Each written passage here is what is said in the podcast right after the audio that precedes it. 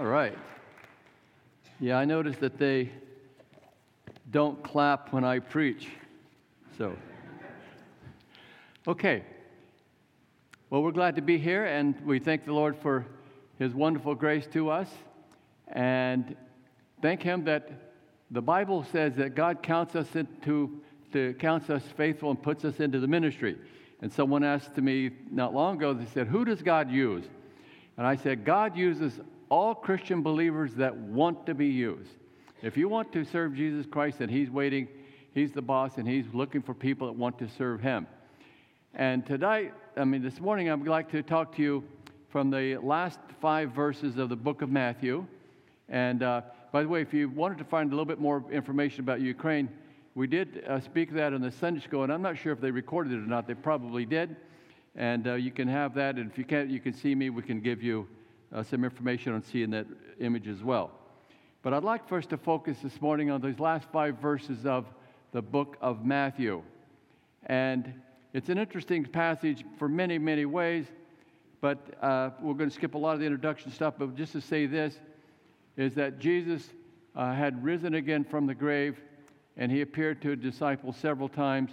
And the scholars tell us that this is there was either 10 or 11 post-resurrection appearances, and this would be the eighth of those times he appeared to people. And it's interesting to me that the first Sunday, on what we would call Easter Sunday, Jesus appeared five times to people. The fifth time was to the 10 disciples. Judas was already in hell, he was already gone, and uh, Thomas was not there. And but the next week, Thomas was there, and when he saw Jesus, he said, "My Lord and my God." Which, by the way, even the Jehovah's Witness Bible, even their translation calls Jesus God in that passage. And they worship Jesus Christ, just like these songs that we sang today. I really like that how the praise team sang these songs because they focus on worshiping Jesus Christ. And they worshiped him because he's God. They also were have, had, had it very nice for three and a half years because they went to Jesus Christ Bible College. And can you imagine having him as your professor? The only person who ever taught on this planet who never makes a mistake. and he would be a great professor. I was a professor for 25 years here in the United States before we moved to Ukraine as full time missionaries. And I can tell you one thing there's never been one like him. You would think that his disciples that he had trained for those years would be perfect, have halos and all that. But the truth is, they were weak Christian believers just like you and just like me. In fact, they were so weak that he had told them 22 times. The Bible says that he's, they're going to kill me, and I'm good, but the third day I'm going to rise again from the grave. And the Bible says they never understood that. Now, it's easy for us to look back and see all this stuff that happened in the past and say, how could they not understand that? But if we had been there, we'd probably been just like them. We have a big advantage over them today. We have the completed Word of God, and we have the Holy Spirit living inside us. But they did some amazing work. But what happened, what I want to focus on this morning, is what made the disciples, what were these weak uh, disciples? I mean, it just seemed like if you look at through the Gospels, it's just like they failed so many times. What was it that made them say, you know, I think I can do what he wants me to do? It had been prophesied about this meeting right here. In fact, early in this chapter, it talks about this specific meeting. It's not just to the 11. He specifically mentions the 11, but if you read up in verse 10 and those other verses, which we're not going to take time to do, he talks about meeting with the brothers. He says, We're going to be, it was prophesied, and he commanded these people to be here. And the, the scholars tell us it's the only place where we can coordinate 1 Corinthians 15 6, where Paul says he appeared to 500 brothers at one time. That was going to be at this meeting up in Galilee. We don't know where it was, but they obviously all knew where it was. It's a place they met a number of times. And usually, when the Bible says something like uh, 500 or 500 uh, brothers, or like in John 6 when it says the feeding of the 5,000, the only gospel, the only miracle in all four of the Gospels, in all four of the Gospels it says 5,000 men, but only Matthew, only Matthew adds a note besides women and children. So 500 men probably means that there were, and 500 brothers, the Bible calls them, in, the, in this chapter and also in 1 Corinthians 15. They probably had a thousand people there, and they'll be significant in just a moment. But let's pick up at verse number 16, Matthew 28 16. And I think there's even an outline on the back of your uh, bulletin back there if you're to kind of take notes. And When I get to preaching, sometimes you may not go by the outline, but I'm going to try to go by that as much as we can. first of all, the four actions of the disciples. The very first action, verse 16, then the 11 disciples went away. Now, that may seem insignificant to us, but that's exactly what Jesus Christ had told him to do. What is a disciple? A disciple is a learner, a follower of Jesus Christ. Now, it's interesting, the basic word, and it's going to be important to learn a little bit about this word because the basic word is the, from Greek, it comes into English as the word M A T H, math. I could ask this young boy right here, I could say to him, What's your favorite class in school? And he would say, Math. Is that right? See? Paid him a, paid him a dollar to say that. No, I didn't. Okay. Actually, usually when I said that in the past, I've said that a couple times, and the kid says, No, I hate math. anyway, but 2,000 years ago, I mean, now the word math means to learn numbers. 2,000 years ago, the word math, math the, actually, the Greek word, there's a noun here, it's mathetes. It means to be a learner, a follower of some person's teaching. These disciples were followers of the teaching of the man Jesus Christ. And so it's very important because he's going to use that same word just a few verses later, but he's going to use it as a, as a verb form, mathetuo, and there he's going to tell us what we're supposed to be doing, and they'll use that word to illustrate that. So, the very first action, they obeyed Jesus, what disciples are supposed to do. They went away into this place up in Galilee. And it was into some hill, some mountain, whatever, where Jesus had appointed them. Now, it's interesting that a lot of times these, pe- these people did uh, stuff that was not easy to do and not convenient to do. And when Jesus told them to do something, if they were disciples, they would try to do what he did, what he said. Try to picture in yourself, picture yourself go back 2,000 years ago and you're with this group and they go up to Galilee to some big hill that you can see a long ways. And uh, this big crowd, let's say a thousand people come there. And try to think, let's say they're in a mob like this, but they're, but they're a long group like this. And I'm going to illustrate this in just a moment. But they come up here, and verse 17 says the second thing they did, it says they saw him. Now, here's clear proof right here is not some spook or some a ghost or some imagination. He's a real person. And I like what it says next. They worshiped him. And John 20, 28, that passage I mentioned just before, Thomas said that. Number of times in the Bible, they worship Jesus Christ. In Hebrews, it says, Let all the angels of God worship him. And all, so the Bible says, worship, worship Jesus Christ because he is God. He's the God man. There's one God who lives for, he exists forever in three persons Father, Son, Holy Spirit. And 2,000 years ago, God the Son took on a human nature we call the incarnation. And God lost nothing in the incarnation, but He did pick up something, and He picked up humanity. And for all eternity, Jesus Christ will be the God man. The last thing He promises is that when I come back again, I'm going to be coming back. And the angel said He's going to look just like you saw Him before. And He's going to come back and He's going to be the judge of all Christian believers, and also He will be the judge of unbelievers. So they worshiped Him. Now, if Ron Minton had written this Bible, the next phrase would be eliminated from the Bible because it says, but some doubted. I don't know about how you are, but I like the things to be positive. I don't like it says when some doubted. I guess when you think about it, how many times did people pop out of the grave when you see them? Most of these people that are up here, these thousand people, they all are faithful disciples of Jesus Christ, but they had not seen him yet, like these 11 had. And some doubted. But I think what happened is this now, this is just my opinion of what must have happened because they, the Bible calls them brothers, they go all the way up there to meet Jesus Christ. They're all waiting, and suddenly Jesus comes up to them and he appears there. And here's what I think happened I think the first third of the people, the first half of the people, immediately fell down and worshiped him because they recognized who he is. They all believe that Jesus Christ is God, he's their Savior. They all worship him.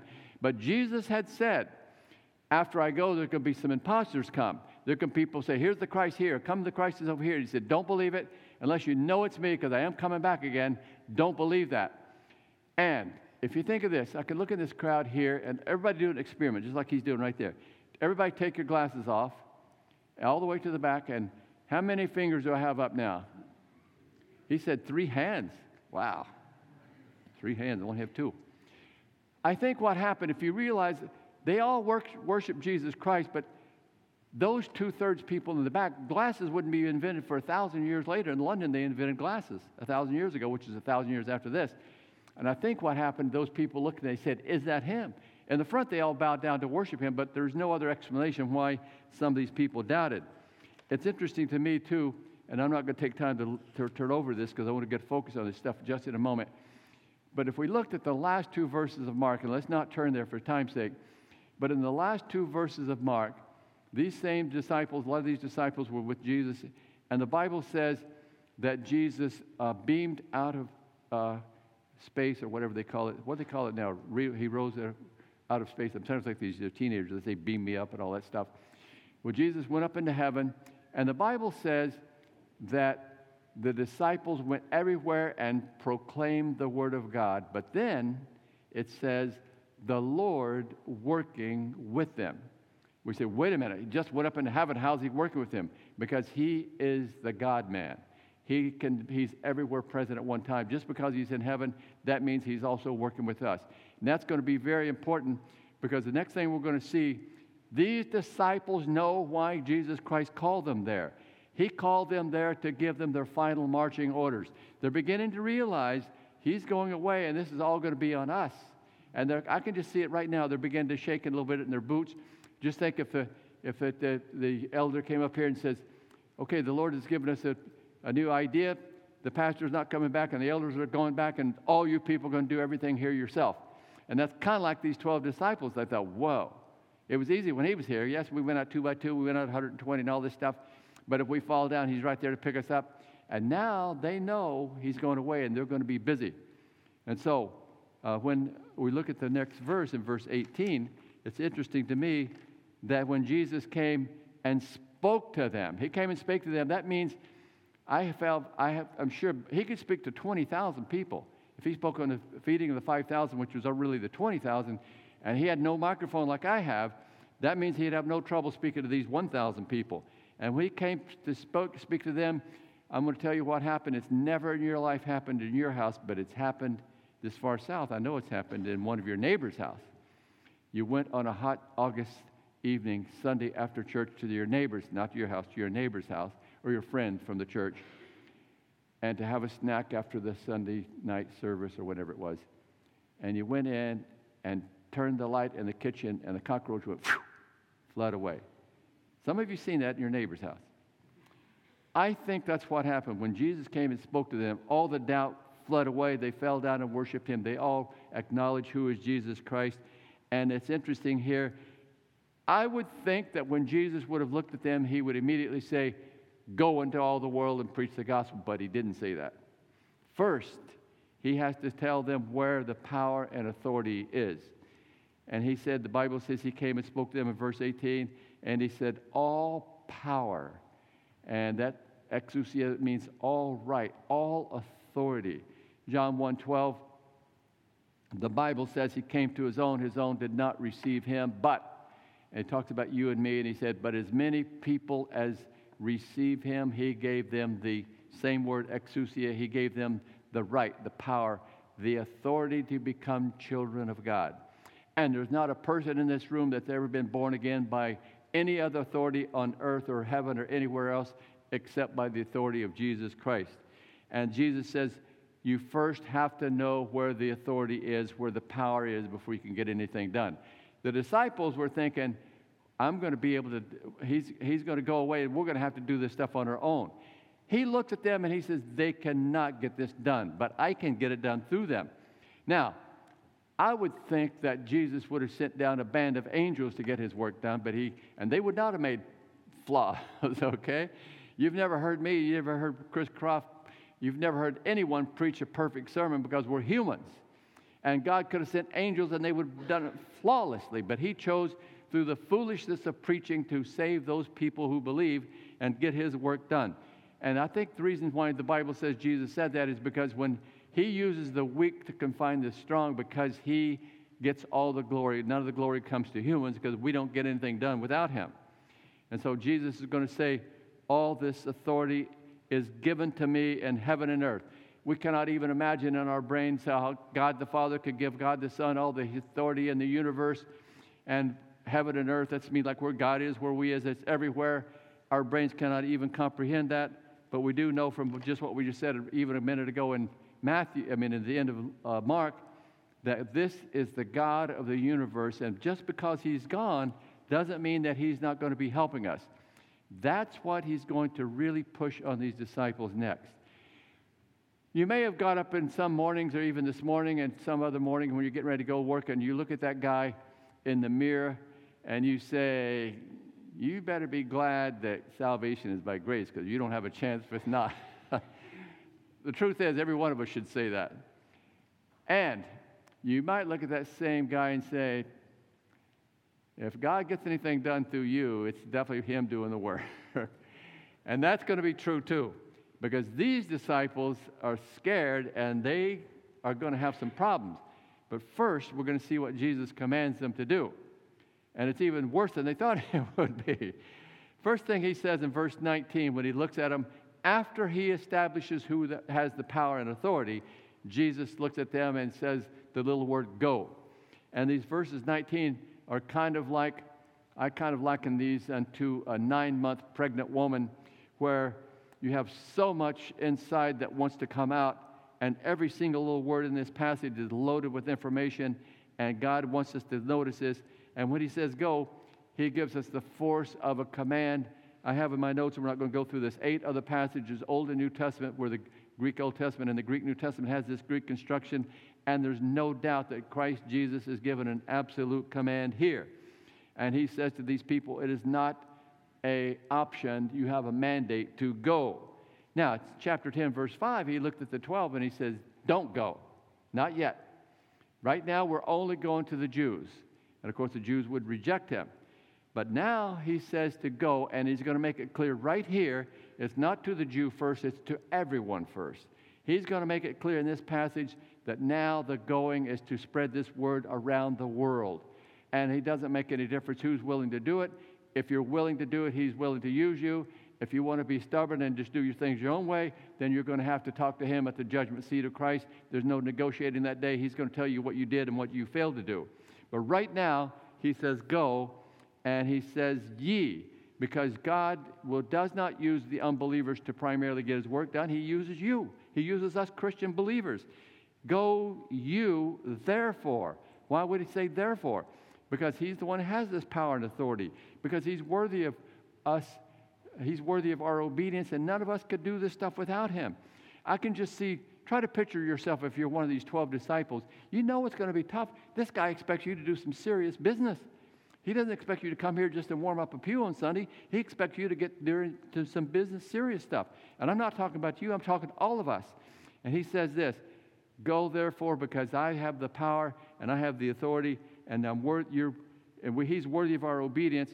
And then He says to go therefore and to teach or to make disciples. This is that same word that we talked about in mathetes, the noun, but this is the mathetuo, the verb. And what he literally said, unfortunately, we don't have an English word that says go and discipleize. But what he means to do is go and make disciples and spread his word around the world. And then he's going to give some ideas of how you have to do that. He's told them to go, he's told, he's commanded them to go, he's commanded them to make disciples. And the way you, there's several ways, things you have to do to make disciples.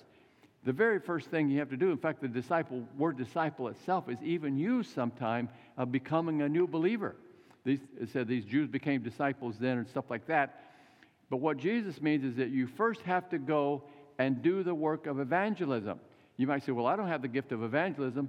Hey, I don't have the gift of evangelism either, but there's not a person in this room that can't uh, give a gospel tract with this church name on it, to invite your friends, your neighbors, your coworkers. There's not a person here that can't invite someone to this church. And even if you don't know how the gospel is clear enough to tell them, there are leaders right here who do have. And that's our mandate is to bring people here to grow this church and send even more people around the world. And so Jesus looked at them and says, Go therefore and make these disciples, but not just make disciples, but he says of all nations. That includes all the Gentiles, not just to the Jews. Everyone. Everyone on this planet is, that's ever been born or ever will be born is made in the image of God. And then Jesus Christ paid an infinite sacrifice for sin, an infinite value sacrifice. God looked at the sacrifice of Jesus during those three hours of darkness, and the Bible says God was satisfied. He's reconciled, and we have propitiation because God is satisfied with the sacrifice of Jesus and every person is savable infinitely because Jesus Christ sacrificed. And that's what God expects to take that, take that around the world to all people. Now, He next says to baptize them. Once they become believers, we should baptize them. That's very interesting because we know that water baptism does not get anybody into the kingdom. Salvation is by grace through faith, not of any act, anything that human beings can do. And it's interesting that we have, I'm not sure if you guys, you have a, there's a baptistry right here, right? It's interesting. By the way, let me just tell a, little, a quick little short story here. Uh, and we're supposed to finish at 12, 12, 15, whatever. When Tanya came in May, we picked her up at the Dallas airport, and, and then a day or two later, when it was, we went to our first church, and I think it was a Sunday night, as I recall. I'm not sure if it, Sunday morning, okay. Yeah, in Wellington, Texas. Believe me, you've never heard of it. We're only, we're only an hour and 15 minutes away. We'd never been there in our life.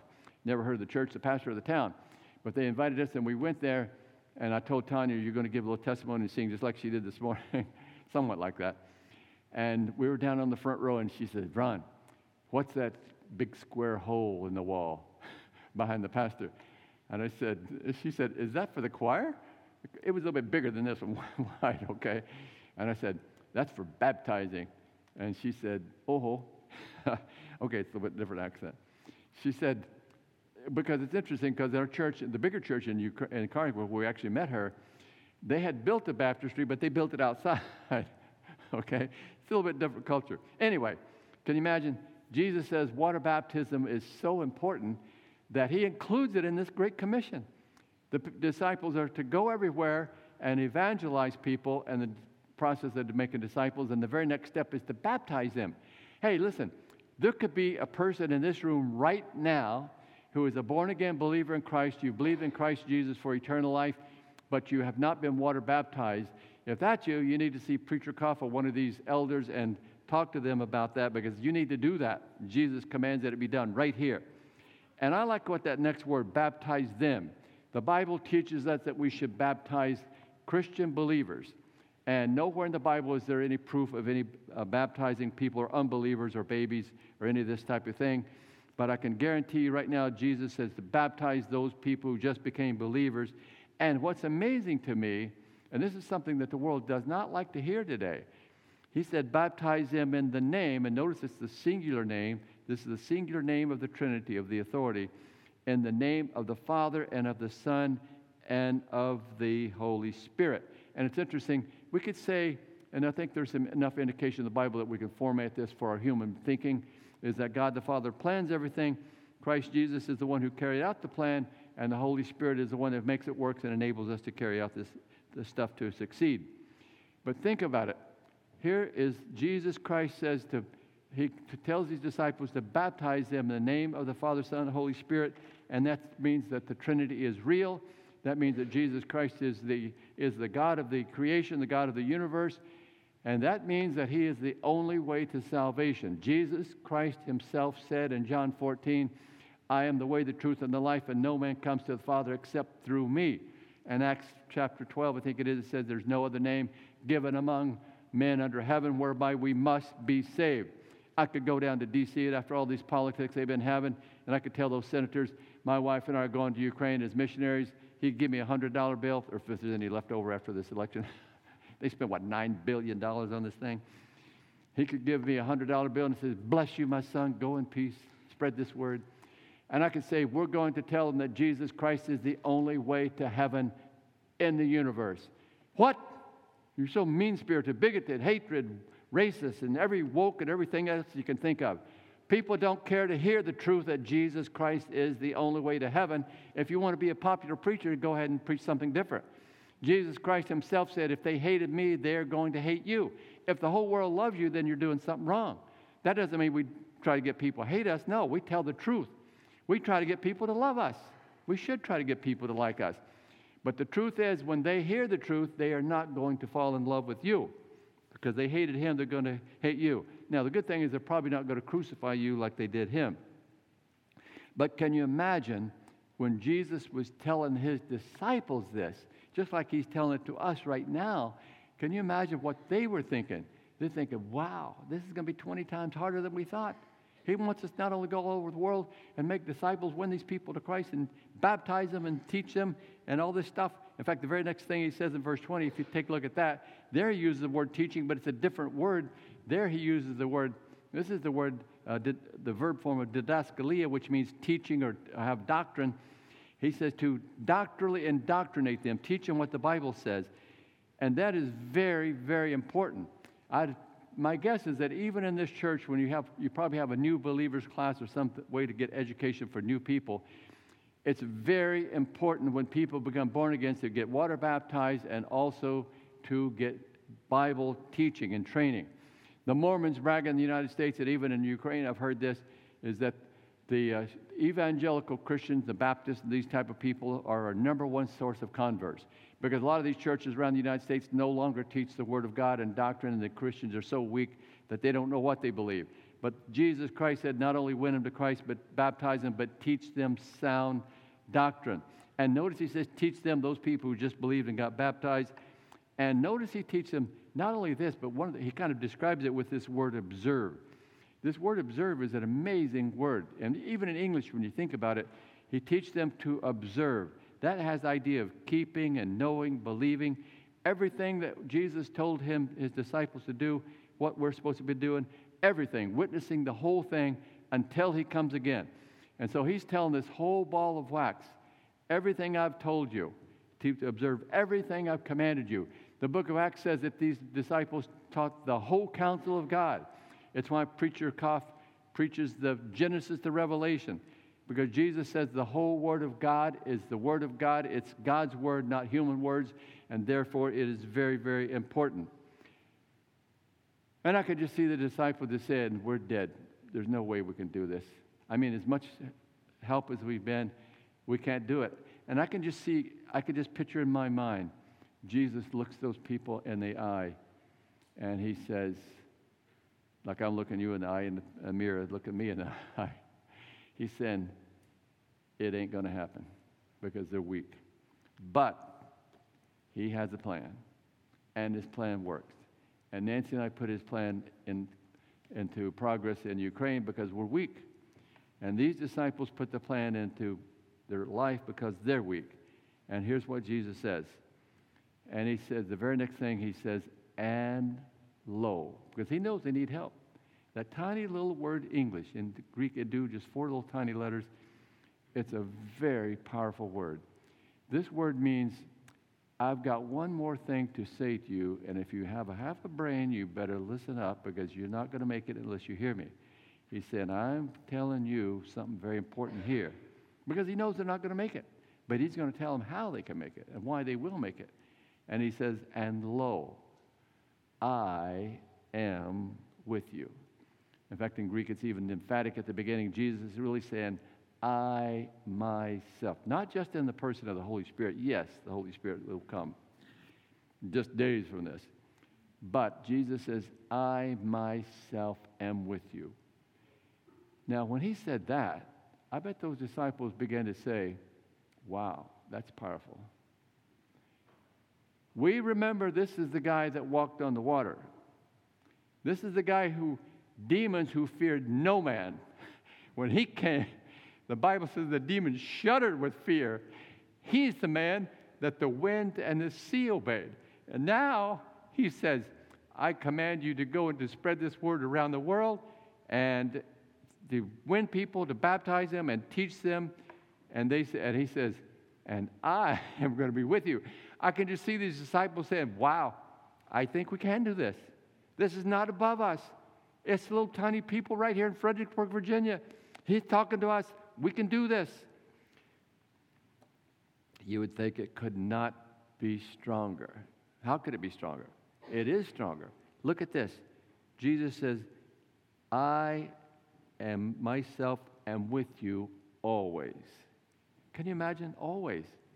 I'll never forget when we went through, Nancy and I went through a couple years ago, actually now, uh, Wendy's, drive up window. We were here in Furlough, and we went through, uh, I like how that sign up there said that we're on sabbatical. But actually, what it means, not sabbatical, but we're on furlough. By the way, I should also tell you guys, just as a side note, Tanya's had some rough time, and her passport says she's on parole. but don't think, worry, she's not in prison. That's why they count people from Homeland Security to come here. But anyway, these people, can you imagine? These disciples, they said, Jesus said to them, I am with you always. When we drove up through the window, of Wendy's. We got our food and gave the money and all that, and I gave the lady a gospel tract, and she was not in a good mood that day, and she said some cuss words back at me and threw it back at me. And you know what? It didn't hurt me none. But because I can remember, I can remember back uh, when I was a young man, and I was a born again Christian. I went to Key West, Florida for, tor- for nuclear and for torpedoman school uh, in Key West, Florida uh, for the submarine service when I was a young man, even before I met Nancy, believe it or not. And I can still remember I was walking along the beach one day because I had to wait for three, four months to start my school because it was, th- it was about this time, Thanksgiving, and they couldn't start a class for Thanksgiving and New Year's and all that. And I was walking on the beach at Key West, Florida. It was cold here, but it was very warm there. And there wasn't a person within a mile.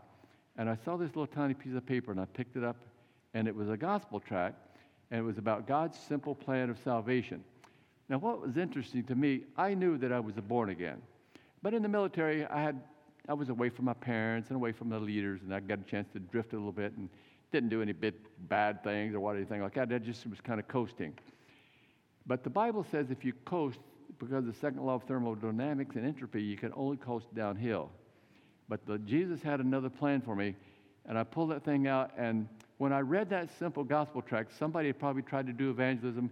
Some guy cussed and threw it away. It got buried in the sand. I found it. And the Holy Spirit convicted me. I fell on my knees, gave my life to Christ 55, 50, well, about 52 years ago, and I've never uh, had a day since then I didn't want to serve Him. Some days there, I've served Ron Minton, not Jesus Christ, because I'm a sinner just like you are. We're all sinners saved by grace, and I can guarantee you none of us are going to be perfect in this life. But the point is that gospel tract, God used that simple tool like that to change my whole life. So we should be a witness in however God enables us to do it to our neighbors, bring people, give them a document, whatever. Because Jesus says, I'm going to be with you always. In your life, there's never going to be a time when you can do anything for Jesus Christ, but He's not right there with you, I guarantee forever. And I can see the disciples right now saying, Give me the water gun. We're ready to go take on hell. Squirt hell with a water gun. But first, Jesus says, I'm going to make it even stronger. Not only always, even to the end of time, even to the end of the age. That means until the rapture comes, until Jesus comes back again, which it hasn't happened because we're still right here. And that means that this promise is still true for us. And it means that Jesus Christ is making the promise to you and everybody in the church, every born again person, to say that if you're willing to do what I told you to do, don't worry. I know you're strong, but I, I mean, you're weak, but I'm strong. I tell you what, one of the great, greatest things that Christians can learn is that just because I'm weak doesn't mean I can't serve God. It means that I can serve God. Because when we acknowledge that we're weak, just like that one song, we acknowledge who He is. We acknowledge that we serve not only the strong one, the strongest one who has ever lived. And when He's on our side, the Bible says, if God be for us, who can be against us? I would like to set, close with just one little illustration of it from Matthew. In the first chapter, Angel Gabriel came down, and we're talking about it uh, this time of year, during getting close to Christmas. The angel Gabriel said, Messiah is coming, God in the flesh, and you will call his name Emmanuel. Who could tell me what does it mean? That's right, Emmanuel. Can you imagine in Matthew chapter 1, Matthew starts out his book and saying, Don't worry, you Christian believers, God is with us. That's Emmanuel. And in the middle of this book, Jesus appeared to, to some disciples and he said, Whether two or three are gathered in my name, guess what? I'm right there with you. And at the end of Matthew, he closes with the strongest statement in the whole Bible where Jesus promised that in your whole Christian life, I've given you a lot of work to do but it's going to be fun doing it because even though there's hard times, by the way, he never gave, he never promises easy. He never promises death. He never promises anything. I mean, look what they did to him. Whatever happens to our life with Jesus Christ, that's because he lets it happen. We, our purpose is not to wonder how long we're going to live in this life and how easy it's going to be. Our purpose is to say, whatever you want me to do, that's what I'm going to do. And I'm only going to be able to do that because you're right here helping me. And so Matthew ends his book by that strong, extreme explanation that Jesus said, I want you to do this, and I am with you always. And we can take that promise to the bank. There's a lot of stuff that people promise you in this life, and it won't happen. If you've lived very long, you've been disappointed by people's promise. You will never be disappointed by this promise. I'm going to close in uh, prayer and turn it over to the elder. But when I pray, I would like for you to pray in your heart and ask Jesus to let you be one of his strong disciples.